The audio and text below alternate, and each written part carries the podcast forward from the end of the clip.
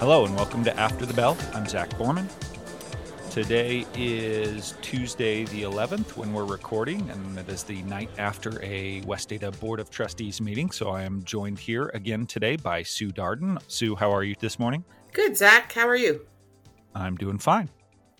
Okay, so I know we've said this every time for the last couple of recordings, but we're going to do this in under five minutes. You ready to go, Sue? Ready. All right. What happened at the start? Anything special going on before the meeting or anything? Uh, not before the meeting, it started off really cute with the Silver Sage Elementary students doing the Pledge of Allegiance, and they had little tiny kindergartners there. It was adorable. A, a, very diverse group of EL students because they were doing a spotlight on on the federal programs and the EL L, EL program in particular tonight. So yeah, so they did a great job. And then uh, we went straight into the superintendent's report. Anything of note? Uh, not really. We had a couple of teams win state golf, Rocky for the girls and Eagle for the boys. Um, and you mentioned the October 5th collaboration and how wonderful that was for and a huge benefit to the teachers. This is the second meeting in a row where they've had a uh, one of the student body presidents or the student council presenting from one of the high schools. Do you remember why they decided to do this or, or I am not sure what their what their focus is, but he was the student body co-president from Eagle and was talking about their participation in Spirit Week and fundraisers. And I think there's been a concerted effort um, to improve um, school spirit and those kinds of things uh, because of COVID, as mentioned by the speaker last week or last month or last time. And so um, they talked about the Sources of Strength program that they have now and then he mentioned how um, the transitioning to advisory um, has been great in the schedule this year and tutor.com. So it was kind of funny. Um, a little like, conspicuous in terms of maybe maybe someone asked him to to speak nicely or or to talk a little bit about it because but yeah it uh, seemed a little like he was doing a commercial I, I was interested to hear them talk about tutor.com in particular and and see how kids were using that or, or, hearing it from the kids' perspective. I thought that was pretty neat. Yeah, he didn't seem like the type who probably needed it a lot. It will be interesting if they right. collect some data about how often it's being used and at what grade levels. I would like to see that. I know that they have not really explained it much to elementary teachers. So we have students in third through fifth grade who really haven't been exposed to it or aware of it to share it with their students yet. Supposedly that's supposed to happen before conferences. So after the Eagle students presentation, we went to the uh, director of federal programs, Rhonda McDonough, who talked about the EL program in the West Ada in West Ada. Correct. Yes, and how they're doing that. And then she uh, shared the spotlight with Lisa Austin, who was her assistant, and they talked about um, how they have the number of students that they have, 3,192. I thought it was interesting. There's 81 different languages being spoken. And yeah, we've added 300, 315 new EL students just this year to the program. Sounds like uh, quite a task to to deal with that many students of of that many different languages. So how do they how do they accomplish that?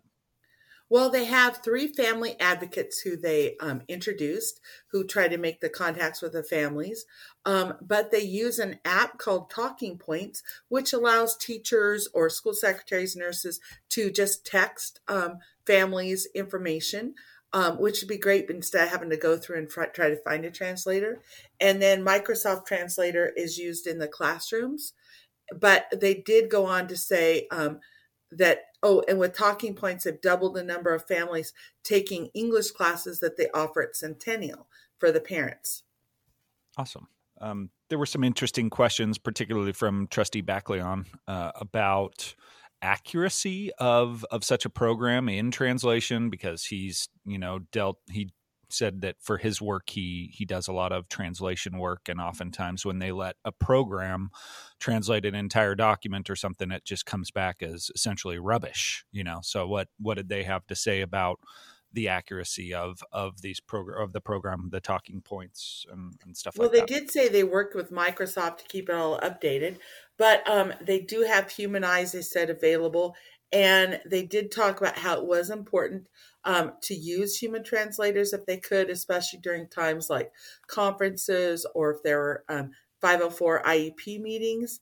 Um, but you know, there those aren't always available. So, but it was interesting because Trustee Backleon had um, his kids came and were part of the program because they were not English speakers since they had been born in a foreign country, and yeah. um, and he, he did not, I guess, make sure his kids are fluent in English before they move back to the states or move to the states.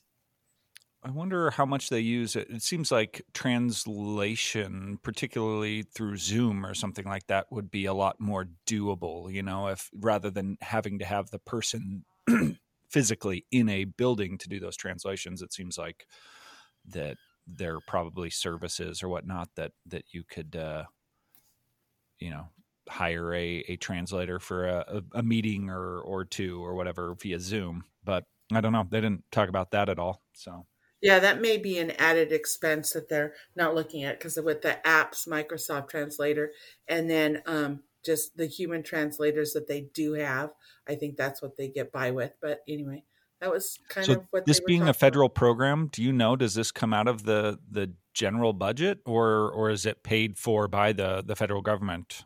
Those are paid for by the federal government, but I'm sure there's still a limit to what they can spend. Yeah, yeah, certainly. Well, that was basically it. Yeah. Anything anything else of note past that point? Um, just that there was a second reading of an order of mis- business um, policy for the board, which is just saying they're going to take off. Like they'll say, this is what we're going to talk about, but they won't have to stick to a particular order. Then they went into executive session that lasted 10 minutes, came back. Employee A is now on paid administrative leave and mention some things they want to hear from in the future. Trustee O wants to hear about tutor.com, the advisory activities, and Trustee Benetti would like to see some ISAT results. Okay. And that was it. And that was it. Ended at 6:47 p.m. Okay. Well, anything else we need to talk about? No, we went over 5, but we're under 10. Yeah. we'll get there. We will get there at some point, I'm sure. So all right. Well, thank you for your time this morning, Sue. Okay. See you, Zach. All right. We'll talk to you after the next one. Okay. bye. bye.